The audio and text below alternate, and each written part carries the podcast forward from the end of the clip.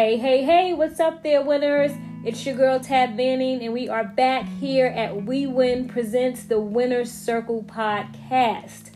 Yes, guys, I'm so glad to be back here with you. Um, I hope that you all have been enjoying October, have been enjoying the beginning of the fall season. Um, we are in the last quarter of 2020, and just a few announcements for you. Make sure that you, if you have not already done so, if you are over the age of 40, if you have a history of breast cancer in your family, or if you know of any women out there who fit that criteria, make sure you ladies are going and getting your mammograms. Guys, you know, October is um, uh, uh, um, excuse me, October is Breast Cancer Awareness Month. So, you know, we've been talking about this, and we're gonna have a um, a guest later on in the month who is a breast cancer survivor. But this is my official PSA to tell you to please go and get your mammograms if you have not already done so, or to encourage other women, your aunts, your aunt, your aunties, your nieces, your grandmothers, whomever, all of the women that's in your circle, please encourage them to make sure that they are getting their mammograms and to make sure they're doing their monthly breast examinations. We got to save the tatas and we have to fight like a girl. So, apart from that, also, I am sure that wherever you are, early voting has started. If you are in a state where early voting has begun, please get out there and rock your vote. Guys, I cannot tell you how important voting is. We know what's up. We know, um, you know, what's at stake right now. Um, and it's just very important for us to get out there and rock our vote. So please, please, please make sure you get to the polls. Take people with you. Take young people with you. Take elders with you. If you're voting by mail, then make sure you get those uh, ballots in in the mail in time. But make sure that you get out there and vote. All right. So now that I've gotten some business taken care of and got the PSA taken care of and some other things, I have such a a special show in store for you all this evening. I told you that I had a month of just extraordinary, powerful, um, inspirational women that I would be interviewing and sitting down with and hearing their testimonies and hearing how they've overcome different challenges in their life. Um, we spoke last week about um, substance abuse and overcoming that with my good friend Tiffany Lynn um, Hatchett. And this week, I have a very, very special treat for you. So, we already talked about breast cancer awareness, and we know that um, October is Breast Cancer Awareness Month. But October is not only Breast Cancer Awareness Month, October is also National Domestic Violence Awareness Month. And many people are unaware that uh, October is National Domestic Violence Awareness Month. So I wanted to just kind of run by you some statistics of domestic violence here in our country. So, National Domestic Violence Awareness Month is an annual designation observed in October. Um, and just to give you some statistics, uh, the U.S. Department of Justice estimates that 1.3 million women and 835,000 men are victims of physical violence by a partner every year. Every nine seconds, a woman in the United States is beaten or assaulted by a current or ex significant other. One in four men are victims of some form of physical violence by an intimate partner. Here's another shocking statistic the number of U.S. troops killed in Afghanistan and Iraq between 2001 and 2012 is 6,488. The number of women who were murdered by a current or ex-male partners during that same time frame is 11,766 according to the Huffington Post. That's almost double the number of people who were killed fighting in a war. People who are in an abusive relationship will stay with their partner for several reasons.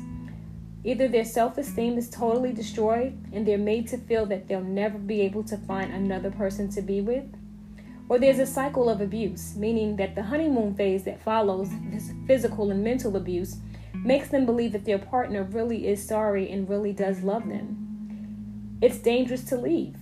Women are 70 times more likely to be killed in the weeks after leaving their abusive partner than any other time in the relationship, according to the Domestic Violence Intervention Program.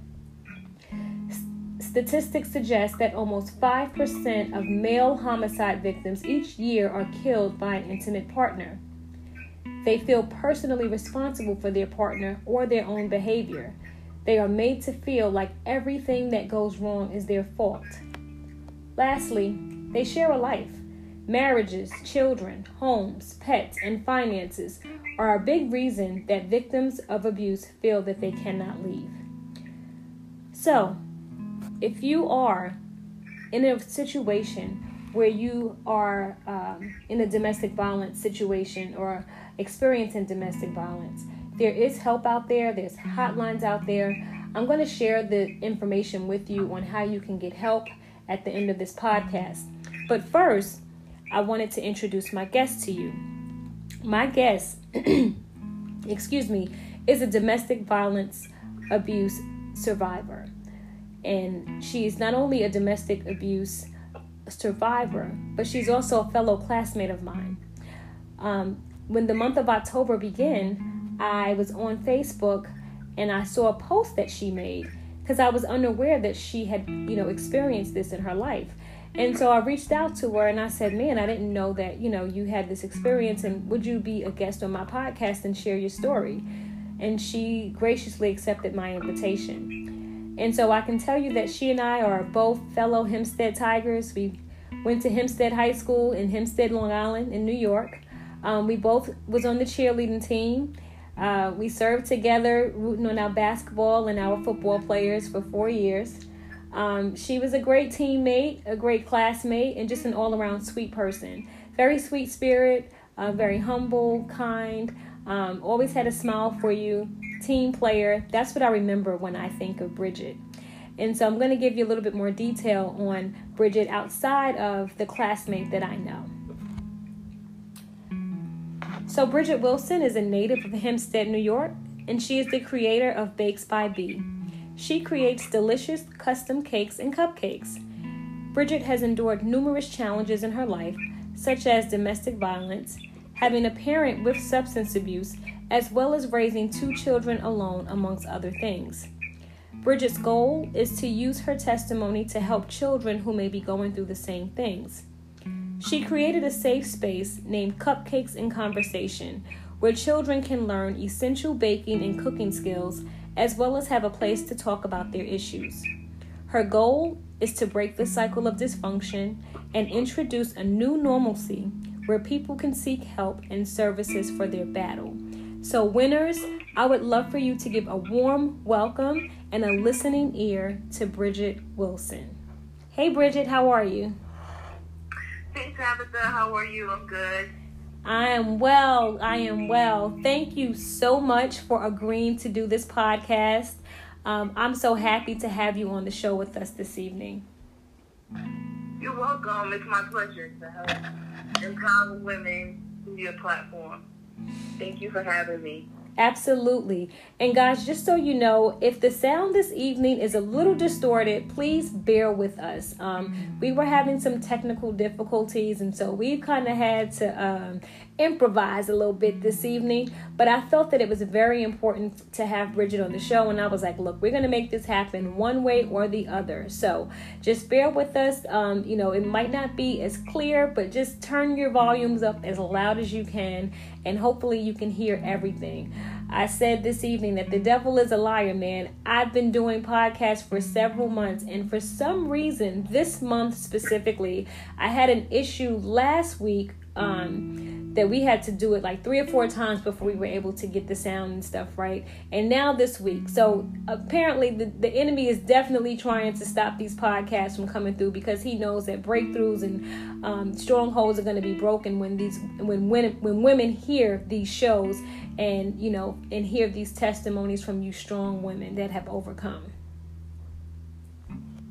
absolutely I, was thinking the same thing i was like not today devil you, you know we ain't even about to let you have that so um but we're going to go ahead and we're going to jump right in. So I've, of course, I've given your um, your bio and I've told them, you know, how we met and how we know each other. But you know, I would just like for you to, you know, use this time to, of course, you know, just kind of give your your story, what happened to you, you know, how you got involved, how you overcame, all of that stuff, and then of course we'll have some Q and A. But um, just go ahead and you know just tell tell the women and the listeners and everyone who's out there. I shouldn't just say women because I do have some male listeners too. So guys, I'm sorry. I'm going to say winners because I call, I refer to everyone who listens to my podcast as winners. So please tell the winners your story. Tell them who Bridget is and, and what Bridget has overcome. Okay, sure. So, um, I met my abuser when I was 18 years old. Um, I met him over the phone.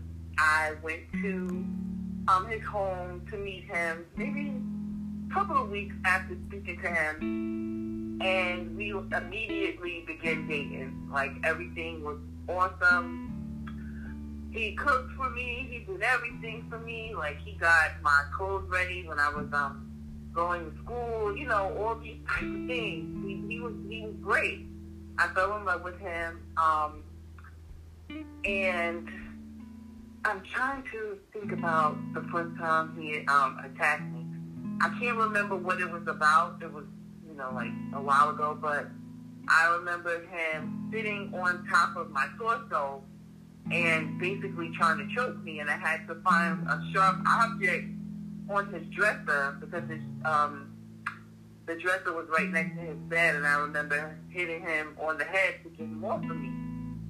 Um, I had never experienced that type of, you know, interaction with the male that I was dating. So I wasn't like, you know, wasn't sure what to feel. You know, we grew up in Hempstead, so fighting was like second nature. So I've seen fights before, but I've never been in a situation where I was like being threatened in that moment. I, like early on in the relationship, I didn't see any signs because, like I said, I've never been in a situation like that before.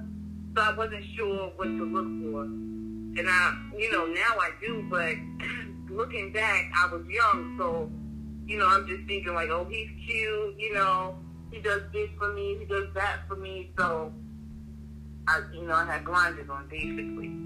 Um, I became pregnant at 19, I got pregnant. I had my first daughter at 20, and um, the abuse became worse.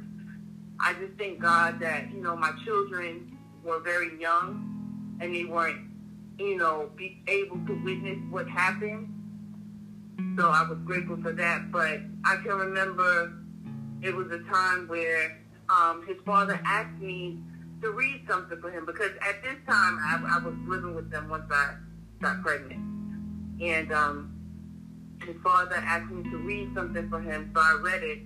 And he got angry at me because he thought I was trying to defraud his father of something. He kicked me off the bed and right under, it was like right under the TV stand, and the TV almost fell on me. I ran out the house. I had on pajamas, and I ran, and he started, you know, he came out the house, he started chasing me and we got into the park. We started fighting in the park, and he kicked my glasses off. So I went on the floor trying to look for them, and then he kicked my head into a lamp pole, blood gushing everywhere. Wow. I think like that was the worst of it, but yeah, it was always it was always a battle with something. He was tying me when I went places. It was just it was just a mess. Wow. Um, yeah. I'm so sorry that you experienced that. So I'm assuming, based on what you said, that um, so your abuser was your children's father, correct? Yeah. Okay. And so you said you were about 18 when the abuse first started. I was 18, I, 19. I met him at 18. I was like 19. 19. I would say. So, Yeah. do you think were there any like early signs or red flags? Like, did he have a temper or did he snap at you? Like, or was it just like you know, Dr. Jekyll, Mr. Hyde. So, like, how was it? Did you, did, was there anything that you feel like you might have overlooked that you didn't see necessarily at first from him? No, it was definitely Jekyll and Hyde. I, I mean, he was, he, it was, it was euphoric, to be honest with you. And I don't know if it was, I don't know, I can't really put, point my finger on why I didn't see it. I'm, I'm to chalk it up to I was young and dumb that I didn't, because, you know, I wasn't, accustomed to certain things. You know what I mean? So I didn't know like I don't know. I, I honestly don't know. But once it started, I could kind of like time when when he would get upset, like or notice certain triggers. But in the beginning, I didn't see any red flags. Mm. No. Yeah. Okay.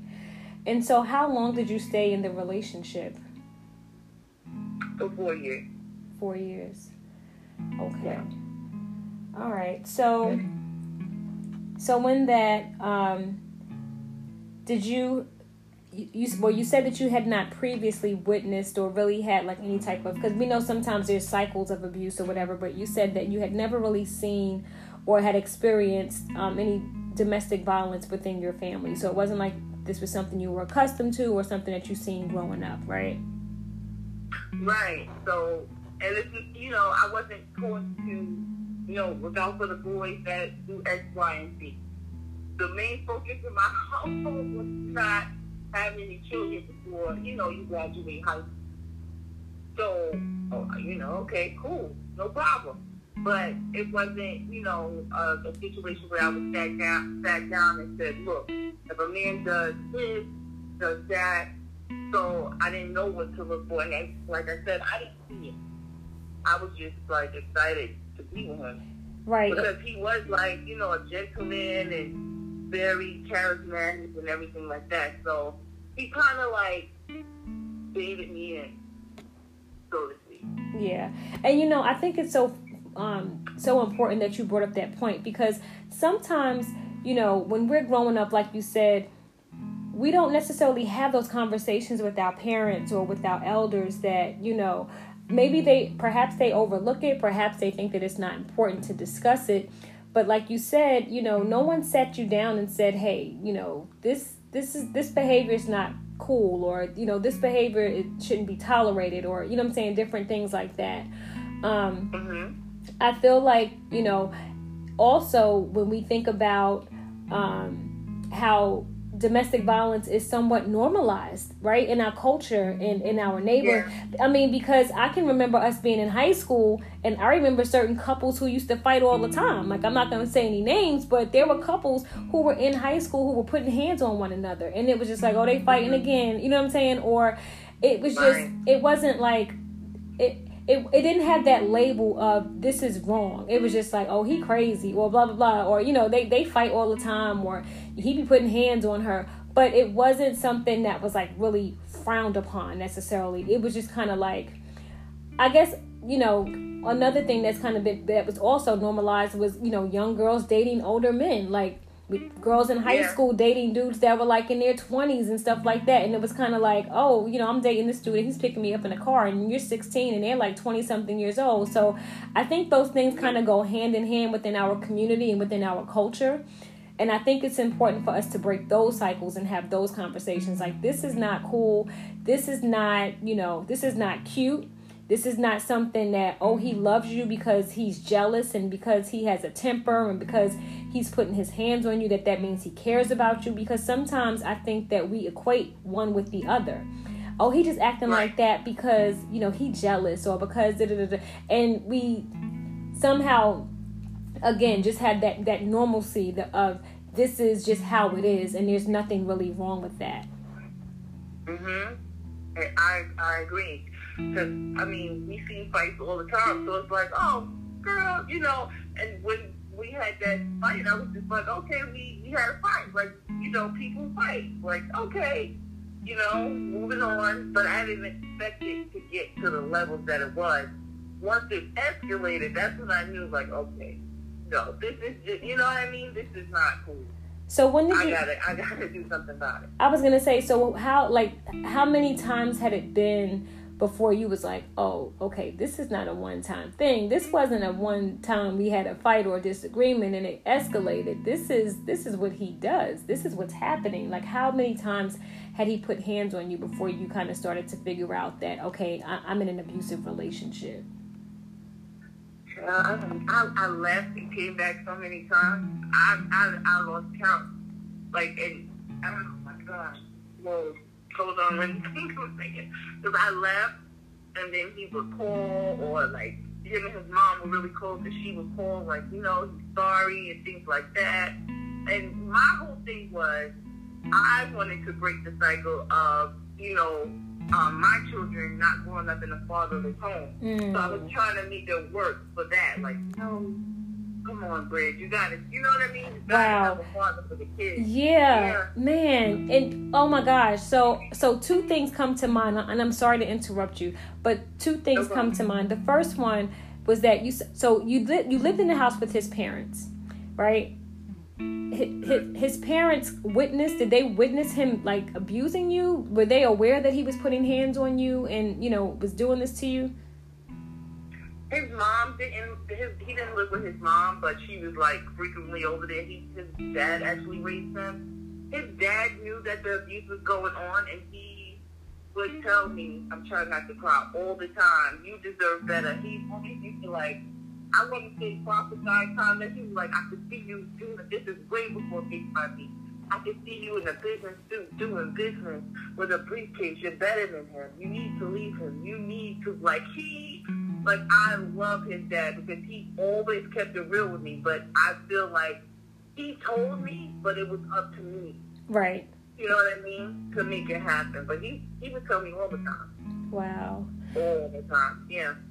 And and the second point that the second point that you made about you know why you would come back or why you tried to make it work for your children. I mean, we do that all of the time because like you said mm-hmm. especially if we're trying to break one cycle we have to be so careful right?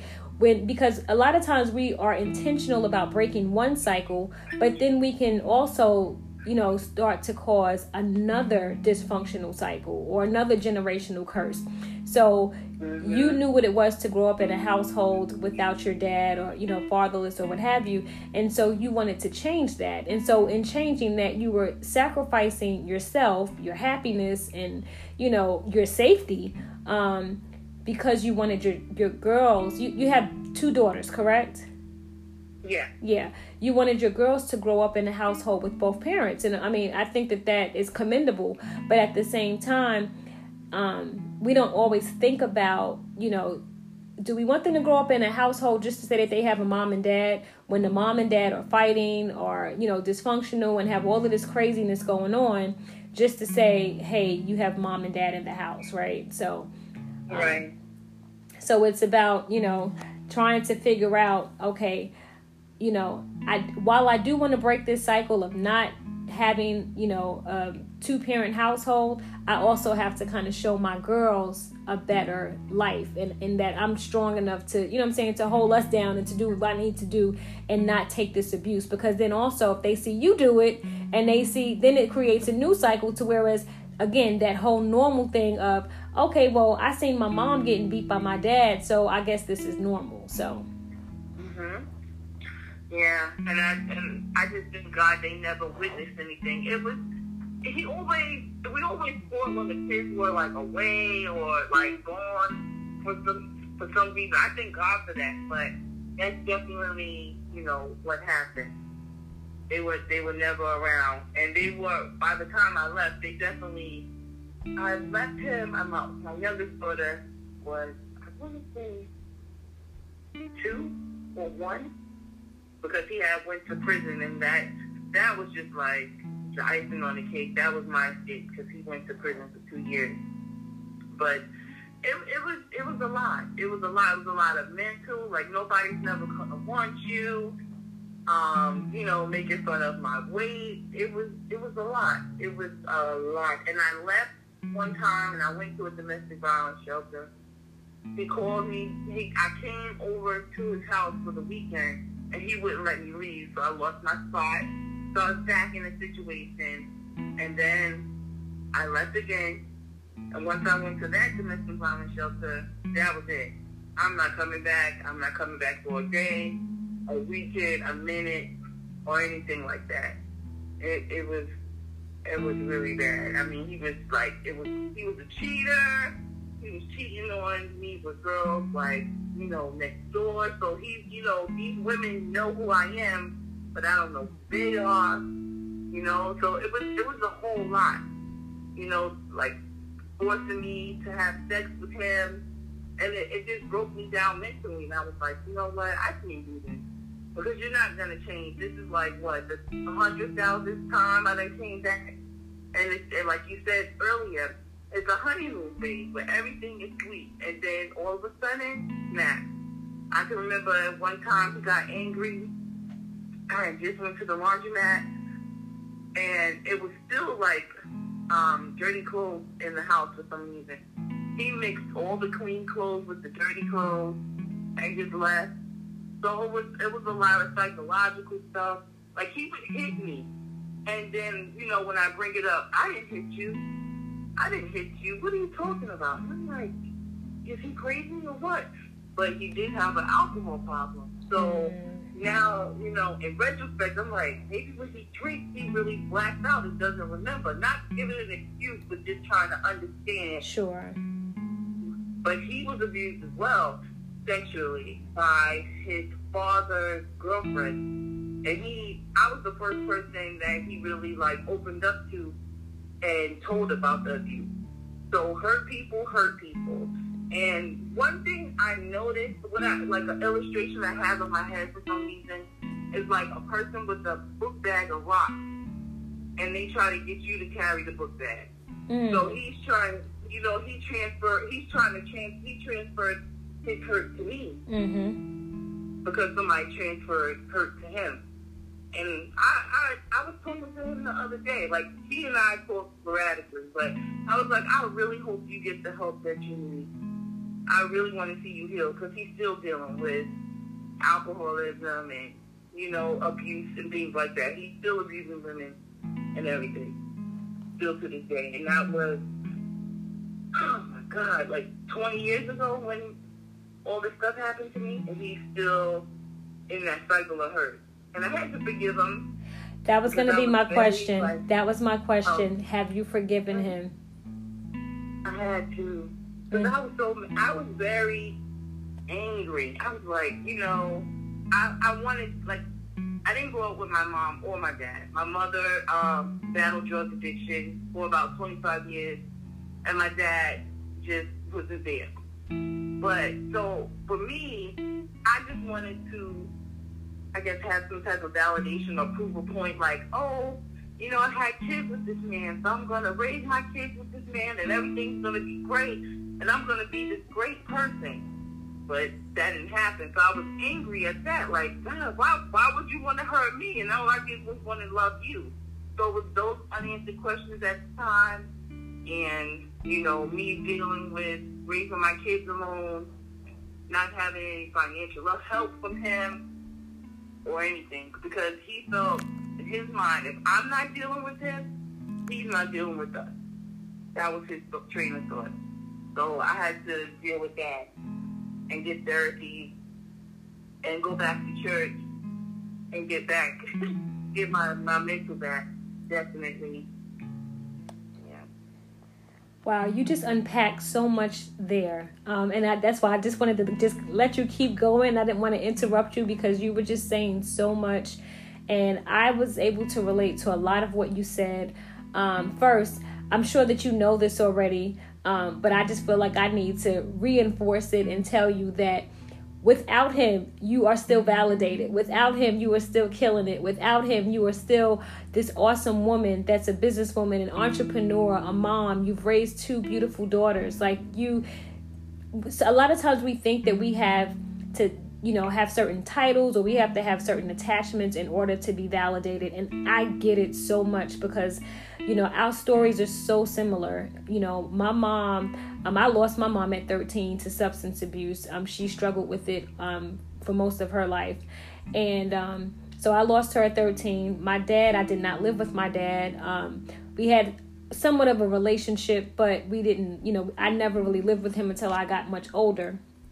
Um, and so, like you, I felt like, okay, it was, I had to, you know, I had to be victorious. I had to overcome. I had to, like you said, not have babies before I got out of high school, right? I had to go to college. I had to get married. I had to check all of these boxes in order to consider myself as validated or as, you know, like okay, she she has um what's the word I'm looking for? She she found a way to not become a statistic or to not become um, a victim of her circumstances. And then when certain things didn't work out, like when I had my daughter at 19 or when I didn't go to college, you know, right after high school, I felt like, man, I failed. Like I was supposed to be better than this and I was supposed to do this and that didn't happen because we have these time scales. I think sometimes we put these these time frames on ourselves and we put these you know these uh, accomplishments that we feel like define who we are as people and as individuals. And if we don't accomplish those things within our time frames then we are quick to tear ourselves down and we're quick to beat ourselves up. But those things don't define us. You know there's no timetable to say when this has to happen or you know, because you didn't get married or because you didn't go to college at this time or because you didn't graduate. Like those things, they're great to have and they're amazing milestones, but at the end of the day, they don't define the character of who you are as a person. And so when you think about what you've overcame and, you know, the fact that you're still standing and the fact that you were still able to, you know, overcome that, not be bitter, not be angry, to forgive this man for what he's done to you, those are the things that make you the amazing woman that you are. Oh, yeah, thank you so much. Thank you. I, I needed to hear that again because it was it was a struggle, you know? It was a struggle because it was like it, it was just a struggle. Like, what is going on? Like, I got two kids, but I had to put on my big girl pants and handle it. Handle I it. Knew, yeah, in my heart of hearts, like I didn't grow up like this. Like I grew up with my, you know, my grandmother, and my aunt, um, raised me, church fearing people. So I'm like, this is not my pedigree. So I can't, I can't become slouch. I can't fall off. I can't even you know, trip too hard. I gotta get the help that I need and just keep it moving. That's what I had to do. And, you know, thankfully for me, um, him and I, say like a year and a half, two years ago, we actually had a conversation where he um, took accountability for everything he did. He was like, you know, I was angry, and I said, well, why did you say this that day when you did this? he was like, man, I was just mad because this, that, and the third, da, da, da, da. So I was able to get closure years later after I, you know, took steps to get therapy and everything like that. And I was thankful for that. Like, I, I needed to, you know, hear that. I was going to ask, how did that make you feel when he did say, you know, when he did offer accountability, when he did come forward to make amends? How did you feel? I felt I felt good. Like okay, it just it just brought it just brought closure to the situation because I honestly thought for a long time that I wasn't a bitty bitter baby mother, and I I'm not in a sense like I'm not gonna be on Facebook or like publicly blasting him, but internally I was still mad. I'm not I'm not gonna sit here and lie to. I, was mad. You know what I mean? Not all the time, but like some of the time, especially when I struggle financially, like you can't even, you know, do X, Y, and Z because you're always in and out of prison or you just won't do. And it, it made me mad. So I was like, I think that that considers me a bit of, you know, baby mother. It didn't hinder, you know, me raising the kids, but at the same time, it, it made me sad. Like I had to struggle like that. Like, oh yeah, no idea, like, absolutely. You know? and I and you know I, I hate first of all I hate that term bitter baby mama or bitter baby mother because you know I feel like it's justified. I feel like you know mm-hmm. when we have these children we don't expect to raise them on our own. We shouldn't have to raise them on our own. But sometimes circumstances happen within our life and we are forced to have to raise them on our own. We're forced to have to, you know, take care of them financially and mentally and and all of those things because even their parents out there or their moms out there who might have financial help from their fathers, but they still are, you know, the primary parents. So they're the ones that stay with those kids when they're sick. They're the ones picking them up from school each and every day. And they're the ones that have to, you know, guide them through life. You know, uh, child support isn't just, you know, child support doesn't raise a child. You know what I'm saying? You know, that's only that's only half the battle. And to your point, you know, those are the moments where you sit back and it's like you love your children. You don't ever regret or resent them, but you just regret the fact of why am I doing why am i having to do this by ourselves and that's an honest feeling and i think that's something that we shouldn't be ashamed of i don't think that it's something that we should have to you know suppress or put behind us because it's a part of who we are and we have to deal with that reality. We have to accept that. And right. you know it, it, it's it's unhealthy for us to be like well I'm not allowed to feel this way, or I shouldn't feel, or I feel guilty, or I feel like I have to keep this to myself. No, because, you know, um, honestly, you know, I, I've raised two children on my own, and I didn't always have the financial support of their dads either. And there were moments where I was very frustrated, you know, being down here, you know, with two kids, having to get them back and forth and take them to the doctor when they're sick and get them back and forth to daycare and after school care and all of these things. And it's like, I didn't make these kids by myself. Why should I have to raise them by myself, you know? And over time, yeah. you know, we always have, you know, fathers that are custodial parents they kind of get a pass because it's like, well, if they don't have it, they don't have it, or if they're not working, they're not working, or but as mothers, we have to figure that out. We don't get a pass unless we're just yep.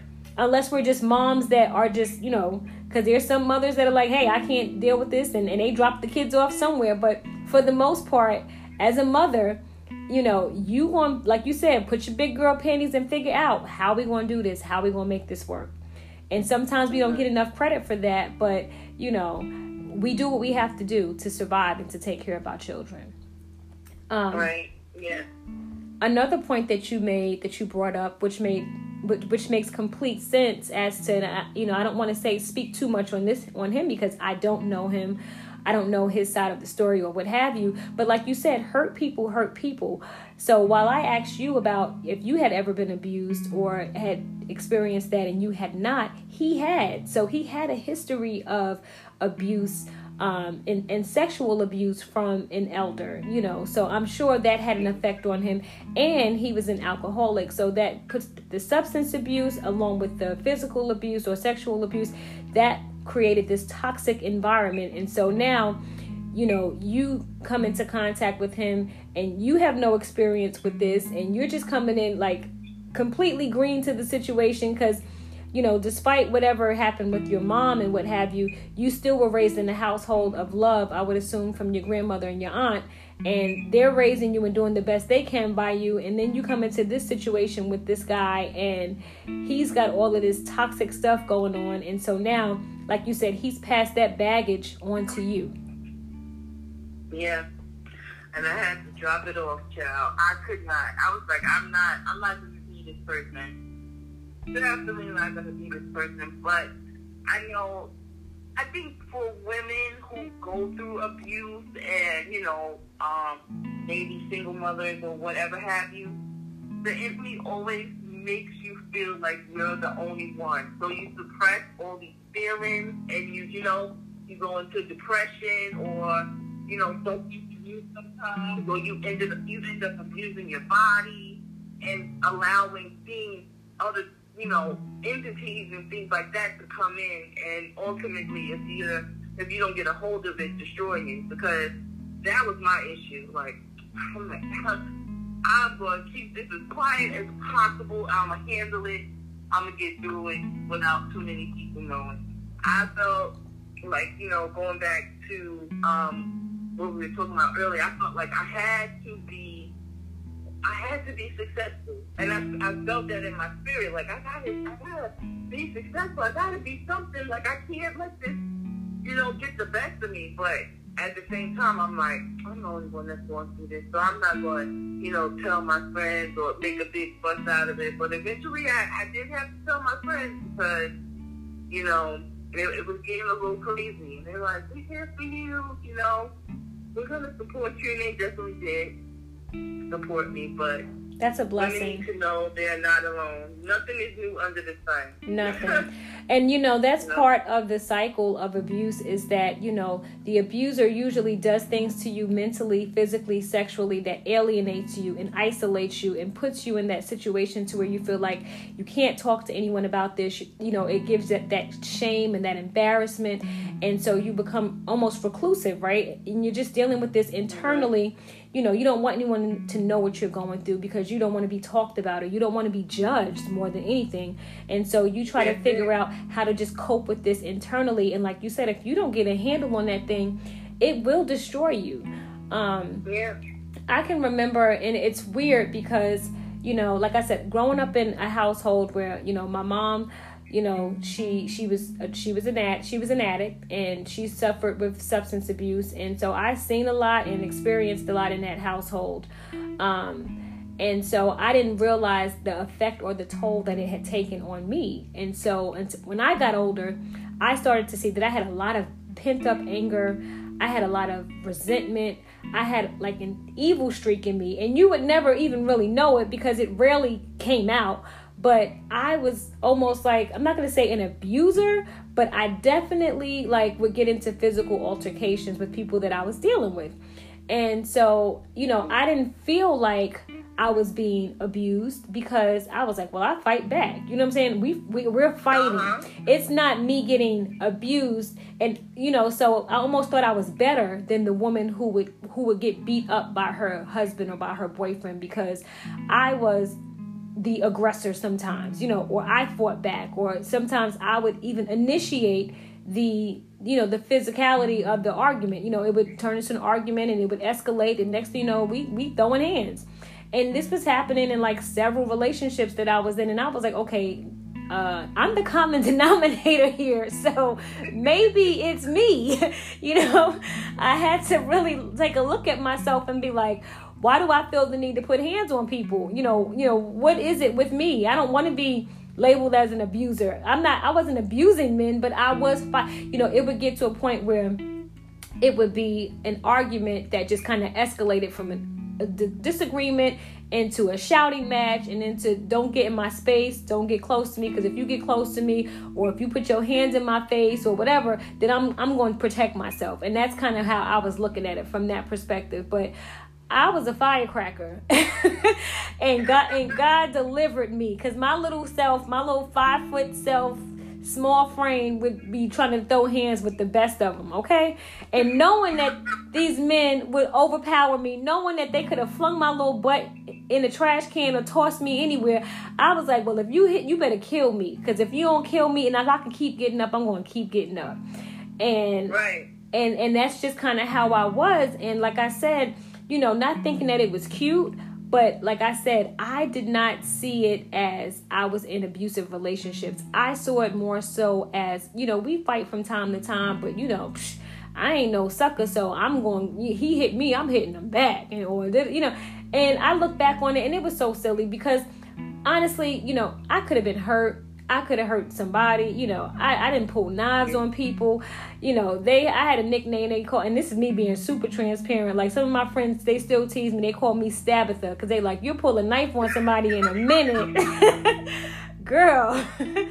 but it that was anger. I had so much anger on the inside of me, and I just did not realize it. That I had a lot of I, I was angry. I was an angry and I put on this facade like I was, you know, happy go lucky and but you know, losing my mom and not having a great relationship with my dad and just, you know, all of those things that I witnessed and saw, it did something to me and I don't think that I really understood it at the time. But it started manifesting itself in my early years, you know, as a young adult and I was toxic. Like I, I was I was toxic. I, I have to, you know, just kind of own that and say that you know, if it wasn't for God delivering me from that and setting me free from that, who knows where I would be right now? I could be in someone's jail or prison for for stabbing somebody because I was quick to pull a knife on somebody. I'm telling you. Um, and I can remember one relationship that I was in um, with this guy, and he was an alcoholic, and I was drinking heavily at the time, borderline alcoholic and we would fight. I'm I'm talking about we would fight. It was such a toxic relationship and it was almost like God just kind of came to me and was like, You have to get out of this because if you don't kill him, he's going to kill you. And I can remember one time leaving my house in it was probably like November, December. It was freezing outside, and I had on like some biker shorts with a tank top. My tank top was ripped. It was I was barefoot. It was blood everywhere because he and I was fighting, and I had my kids with me. And I was like, I can never. My my daughter was terrified. She called the police. She couldn't have been any more than like maybe first or second grade. Um, but I was like, okay, Tabitha, you you got to do something and I, I left. I was like, I'm leaving you. I'm gone. Like I, I, I will do whatever I need to do to get the hell away from you. But this this is a toxic environment for me and my children, and then I had to get out of that.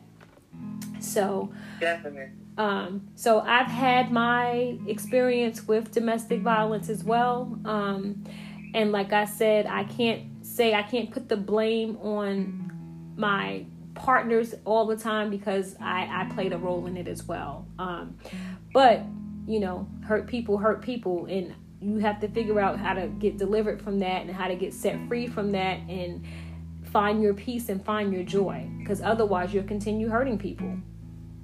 Definitely. I, I definitely understand. I've been in relationships. I haven't gotten into any physical fights, but um, the threat is real Oh, like, I had one guy tell my mother, like, um, I'm scared of your daughter. Like, when she gets mad, because I'm just like, I, I, I think for me, it's like, I don't want to be violated. If I'm not violating you, do not violate me. I beg you. Because it's, you know, and I still struggle with it. I'm not, I'm not going to sit up here and lie. My anger, I got anger issues, but I can control it to a degree like, okay, like, Bridget, don't put your hands, just, you know. Right, right. Like, you know, like, I, do that. I can remember one time, I, and this is before my husband and I even got married, but I, I remember us getting into it one time, and he was like, listen, I don't do that, and I'm not going to allow you to do that to me either. And if that's what this is going to be, this is not going to work. And he was firm and he was serious with it, and he was like, we're not going to do that and it never happened again. it absolutely never happened again. And I was just like, but he was absolutely right. He was like, if we gotta put hands on each other, you you're not gonna put your hands on me. He just told me straight up, I don't you I don't care how mad you get, you're not gonna put your hands on me. I'm not gonna allow you to do that. This that's not what this that's not what's gonna happen right here. And I yeah. was like, You're right. I was like, You're absolutely right. So yeah. um but perfect segue for us to go into some of these other questions. So, um, let's see. We talked about the nature of the abuse. Um, you talked about, you know, your friends and family. You said initially they were not aware of what was happening because you kind of kept them in the dark. Um, so, when did you get to a point, or okay, so let's, can you, do you remember like the final straw, like your your moment where you was like, this is it I'm not doing this anymore? Like, what was that moment for you where you decided to walk away for good? I just got tired of the back and forth. I wasn't, you know, stable at that point. Um, it was, it was just too much. I just, I don't know. I just got tired. Like, you, you're not gonna change. You're not gonna stop. You know, cheating on me. You're not gonna stop beating on me. You're not gonna stop. You know, saying all these words to me. I, I and, you know, it was a moment, I can't remember the day or anything like that, but I knew that I was losing myself. Like, I would sit there and watch TV. I would watch fashion shows and stuff like that. Like, this is what I want to do. This is where I want to be. And look where I'm at. And I just started talking to myself like, girl, you got to get it together.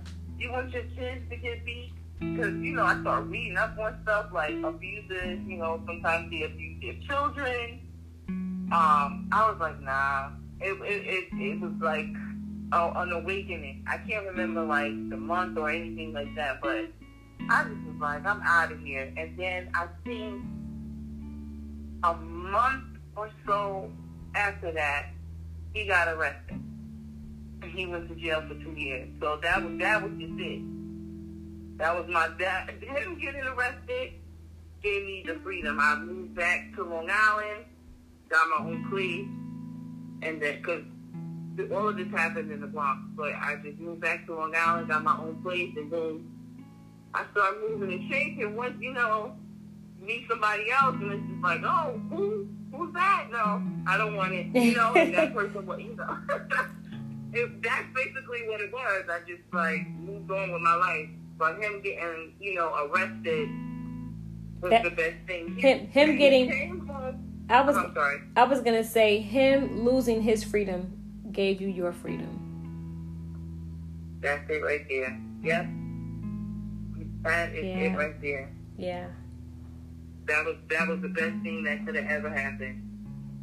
And uh, I just moved moved on all the way on. I was just like, whatever. He definitely came to my house after he got arrested. And it was so crazy because he was having a relationship with um this woman that lived in the building next to um we lived at. And I never had an issue with the girl or whatever the case was. Um he came and I asked him to sit in um the cable people were coming. So I said, Can you stay at my house? Because I have to go to school. The cable people are coming. I looked on my phone and I seen the caller ID and the girl had called my house. Now, mind you, you were you were locked up for two years. I haven't talked to her since you know I lived out there. So after you get my number, he wanted to fight me because the girl called my phone. I simply called my mother. She was like, "Sir, you will not leave. She, you will not leave Long Island walking. You will leave in a body bag if you touch my daughter." And I promise you, by the time I my mom and like three cousins were at my door. Like, is there a problem? Like, it, it was just that type. And I was like, you still haven't changed. It wasn't like I was trying to pursue a relationship. I just, you know, thought like, oh, you know, come see the kids. Just help me out with this one thing. He literally wants to fight me because his woman called my phone and I asked them how she got my number. So you, this is just, this is just you, buddy. Um, I'm gonna need you to leave. Girl, special. Wow. Well, yeah. well, here's what we're going to do. We're going to take a pause for just a moment. Um, and when we come back, we are going to talk about how you overcame um, your healing process and what message that you have for the winners out there who may have may have been or may be currently in a domestic violence situation and what words of motivation and encouragement you have for them. So, winners, give us about two minutes and we will be right back.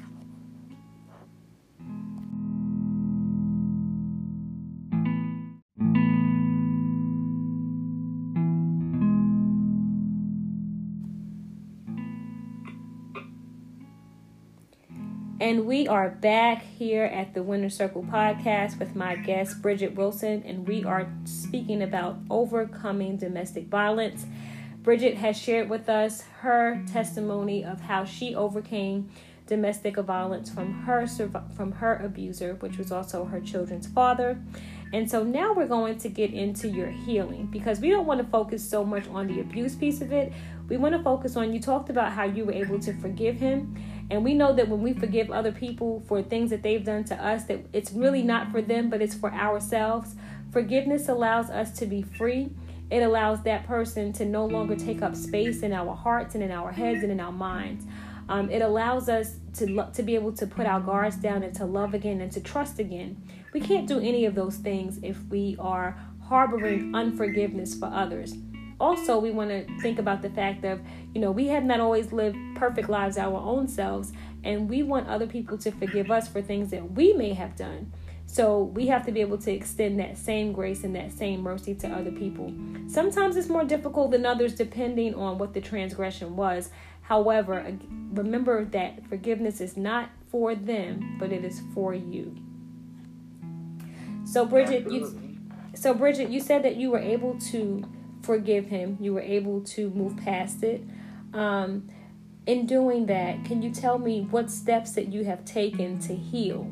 Um, from I know you talked about how he you know, not only did he physically abuse you, but he also verbally abused you. He said things to try to tear you down, tear down your self esteem. Um, you mentioned in the earlier segments that, you know, um, you, you did deal with some, you know, issues with, you know, insecurity and, and, and how you looked and, and your weight and different things like that. And that was all pretty much because of, you know, him trying to keep you under the thumb. You know, that's what abusers do if they keep you powerless or if they feel like they can again alienate you, isolate you, and make you not feel good about yourself, then they feel like they can keep control of you. And so, how are you able to, you know, heal from those things that he did from you? What types of things did you do um, that allowed you to, you know, get back to being Bridget? Um, I enrolled back in school. Um, I definitely sought out therapy. Um, I got back into the church. I've been going to church my whole life. And, you know, during that period, and, and for a while after, um, I still wasn't um, going to church. But then I thought, you know, I got back in church. And I just got back in my word and, like, started listening to certain um, sermons and things like that. Um, I was a part of a domestic violence survivors group for about four years. So, you know, I had comrades that survived as well. And I just got back to being me, like, you know, going out, having fun, being around my family. That definitely helped me. And that those are the things that I did. Yeah. How were you able to um, and I guess, you know, when we go through things like that, when we go through situations where we've been hurt, where we've trusted people and they have disappointed us, where they have, you know, done things um, to, you know, essentially kind of break us down. How was it for you, you know, getting back out there, dating again? You know, um, how did your experience affect how you were able to date and trust again? Um, I was more cautious, of course, but I would watch. I would definitely watch before I acted on, like, okay, I'll date you or whatever the case may be. I would watch how they act when they're angry, when they're happy, how do they treat their parents, how, you know, how do they treat other women around them, like what's the energy in the room when they come in the room, do people, you know what I mean, and things like that. And that's, that's what helped me, and it's still helping me to learn how to um, trust people, especially when I have, because I have daughters. I'm not even going to get into that. I threaten people with my kids, but um, that's what I that's what I definitely think. Because I go off. I will threaten somebody in a minute. Not talk to them. Don't say nothing to them. Leave my kids alone. But yeah, that's that's what I think. Wait, did you find yourself because I know like especially when when you're a single mom and you're dating, man, I can remember being a single mom and dating and I remember being very super cautious about who I allowed around my children. Um, my children didn't meet people that I dated, but not not a lot of them because I, I dated. I definitely dated and you know, some people just was not worthy of coming around yeah. my children. So it was like, you know, I'm not going to meet you today and then you meet my kids tomorrow. No. Um, and then especially when you have a daughter, you know, it's even mm-hmm. more like, no, um, I, I, gotta, I gotta sift you out first. I gotta make sure that you know you are um, worth, you know, even being in the presence of my children, right? So, um, there was something else I was gonna ask you. Uh, hopefully, it'll come back to me. Um, it was in regards to dating um, and having those barriers. Oh, that's what I was gonna say. Um, I I read this once um, that when you're dating someone, you know, as we were talking earlier about red flags and, and being able to see, you know, signs of a person who may have some anger issues or things like that. That when you're dating someone, and that's for people who are out there who are currently dating, see how that person reacts in the time when they're being challenged or see how they respond to things not going their way see how they respond to you know ang- when they how do they act when they're angry how do they act when they can't get their way you know like you said how do they treat their mom? How do they treat the woman that's around them?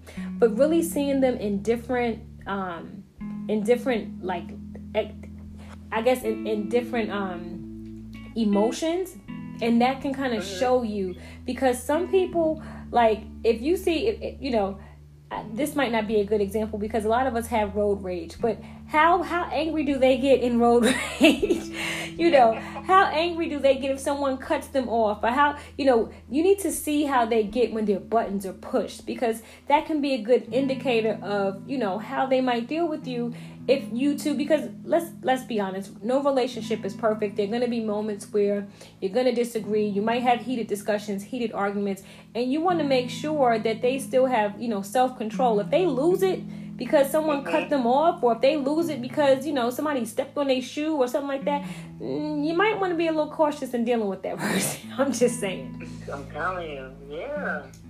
For real especially when you have um, children you know what i mean Absolutely. Move the day. Because you know, children are very defensive of their parents, so God forbid they witness something and a God, you know what I mean? And he went, oh, God have mercy. I don't even want to that. My kids are grown and I'm still raising. I will kill you. I said it on the podcast. Do not play with my children alone. Thank you. All right, y'all heard it here first on the Winners. I was gonna say y'all heard it here on the Winner Circle podcast. Bridget Wilson will kill you over her kids. She's not playing. Yes. She's not playing no games. I'm, I'm I'm a big stickler on that. Even even now, like, mm-mm. leave them. Don't don't say nothing to them too much until I give you permission. But you know, I I had to tell my daughters too about abuse and you know um what to look out for because if I experienced all these things and didn't teach them, everything is in vain. Yes. Or even speak about it, you know? Yes, and that was my next question for you. So you must have been reading my mind is how have you, you know, shared your experience with your daughters? Um, you know, do they know what's happened to you and what advice do you give them? And just anyone else that's out like that's out there like, you know, what conversations are you having with them so that they can, you know, protect themselves and and know what to look for and what signs to look for and you know, if it does happen, you know, them not feeling the same alienation and isolation that you felt so they can come to you and be like, Mom, I'm in this situation, or Mom, this is what's happening, because you didn't feel like you had that. Um, but hopefully, you have that type of relationship with them now, to whereas they feel like they can come to you if they are, you know, if they find themselves in that type of situation.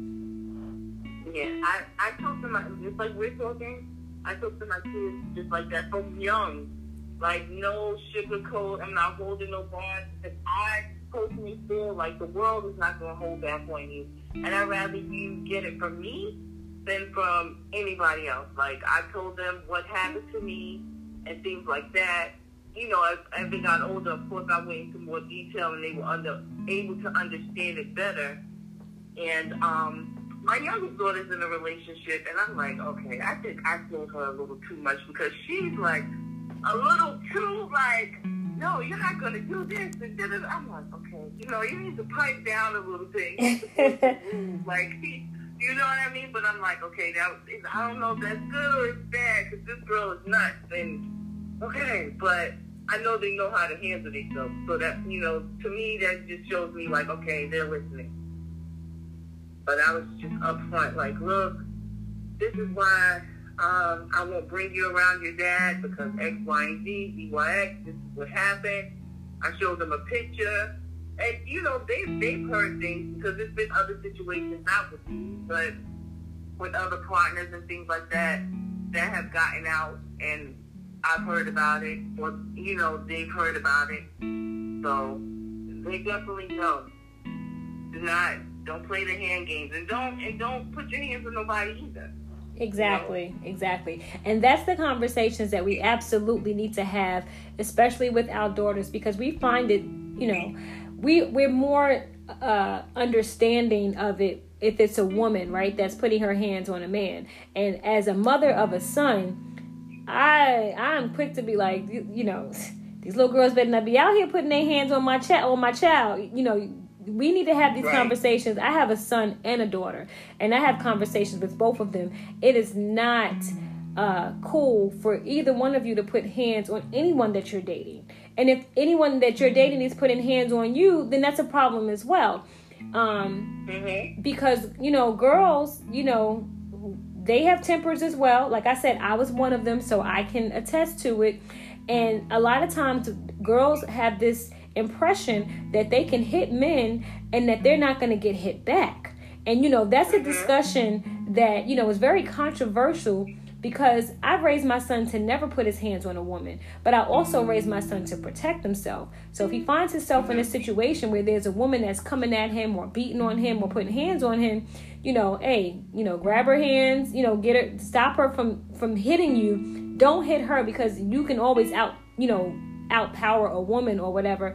But don't sit there and be their punching bag either. We're not going to do that. So we need to absolutely have these conversations with young women to let them know, you know, don't think you're going to go out here and just be slapping your man around or putting hands on him. No, if you got to put hands on the person that you're dealing with or dating with, then maybe that's just not the person for you. That maybe that environment is not one that you guys need to be in because there should never get to a point where physical violence has to become a part of a relationship. And this is speaking from someone who used to incorporate physical violence into their relationship. It, it's not cute. It, it's not cute and it's not right. healthy. That's not a healthy environment. It's not a healthy environment to raise children in or anything like that. So if you find yourself in situations where you are, you know, fighting each other, then get counseling or or figure it out or part ways. But you can't keep continuing on like that because someone can get hurt or someone can get killed. Absolutely. I didn't even I'm not gonna lie, take men getting abused seriously until I got older and I witnessed women abused. I said, Oh my god, men get abused because you think of a man as strong and you know, doubt or whatever the case may be. And it's like, yeah, that's impossible. But it's, it's some vicious women out here, just like it's some vicious men. And it, it is serious. I'm like, oh my God. Absolutely. And then the thing about it is, like we talked about the shame and the embarrassment. So if a woman feels shame and embarrassment about being abused, imagine a man saying, my woman beat me up. No man wants to, you know, go and say that they've been abused because can you imagine the ridicule from their peers, from their family, or what have you? So a lot of times they're suffering in silence as well. And, you know, like I said earlier, most men are raised or you know just kind of have it in them to whereas i'm not going to put hands on this woman i'm not going to hurt this woman i'm not going to fight her back. But in turn they are being abused. So that's something that you know we joke about and we take very lightly but men are getting abused as well. So mm-hmm. um, it, it needs to stop on both ends both ends. Agreed. I, I definitely agree. Yeah. All right. So as we are wrapping up um, I would like to give you a few moments to, you know, because here on the Winner Circle podcast, we have a mantra. And our mantra is to uplift, encourage, and inspire to live purpose driven lives.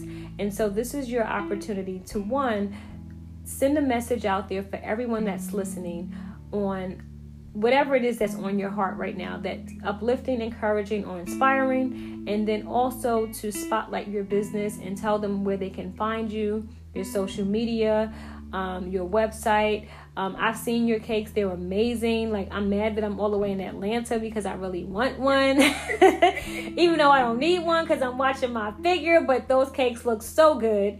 And the next time I come to New York, I have to hit you up, or maybe I can just have one shipped down here to Atlanta. But yeah, this is your moment to uplift, encourage, and inspire our listeners. Okay, um, I just want to say that God loves everyone uh, with an everlasting love. He died for us so that we can have liberty and life and live it abundantly. Um, I want to say to any woman that's listening that has been abused, it is not your fault. Um, you also have to find forgiveness for that person that did you wrong. I would say seek out um, therapy and any other methods of healing that you find suitable. And if you are in a violent relationship, the best method I would tell you to do is escape it, but do it in a way that you can escape safely. There are um, plenty of resources out here to help you get out of that situation. You deserve better. You are better than the situation, and you can overcome it. Um, you can find me on Instagram at bakedbyd.com, and dot is spelled out. So it's baked by B, B-O-T-C-O-M.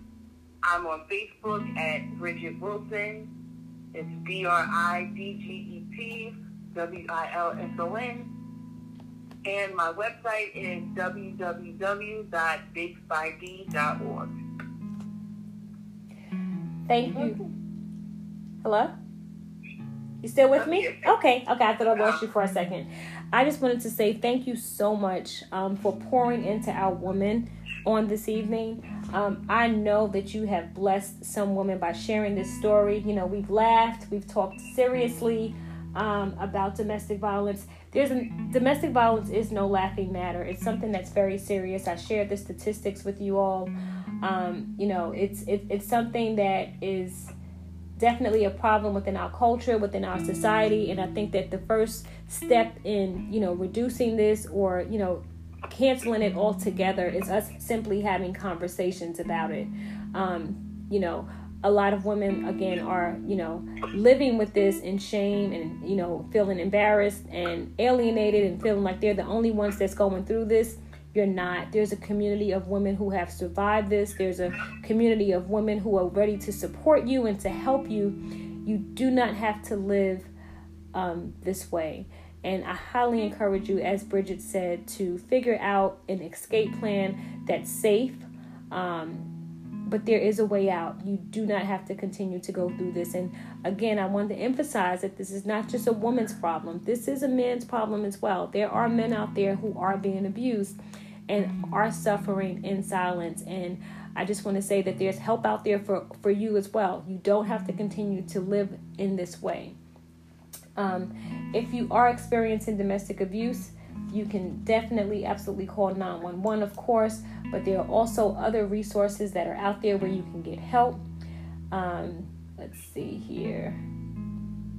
Da, da, da, i'm trying to actually click on it but with me clicking on it i think it's thinking that i need help and i don't need help. Hold on for a second. Let me find the number and find the uh, information because i want to make sure that i get this to you all.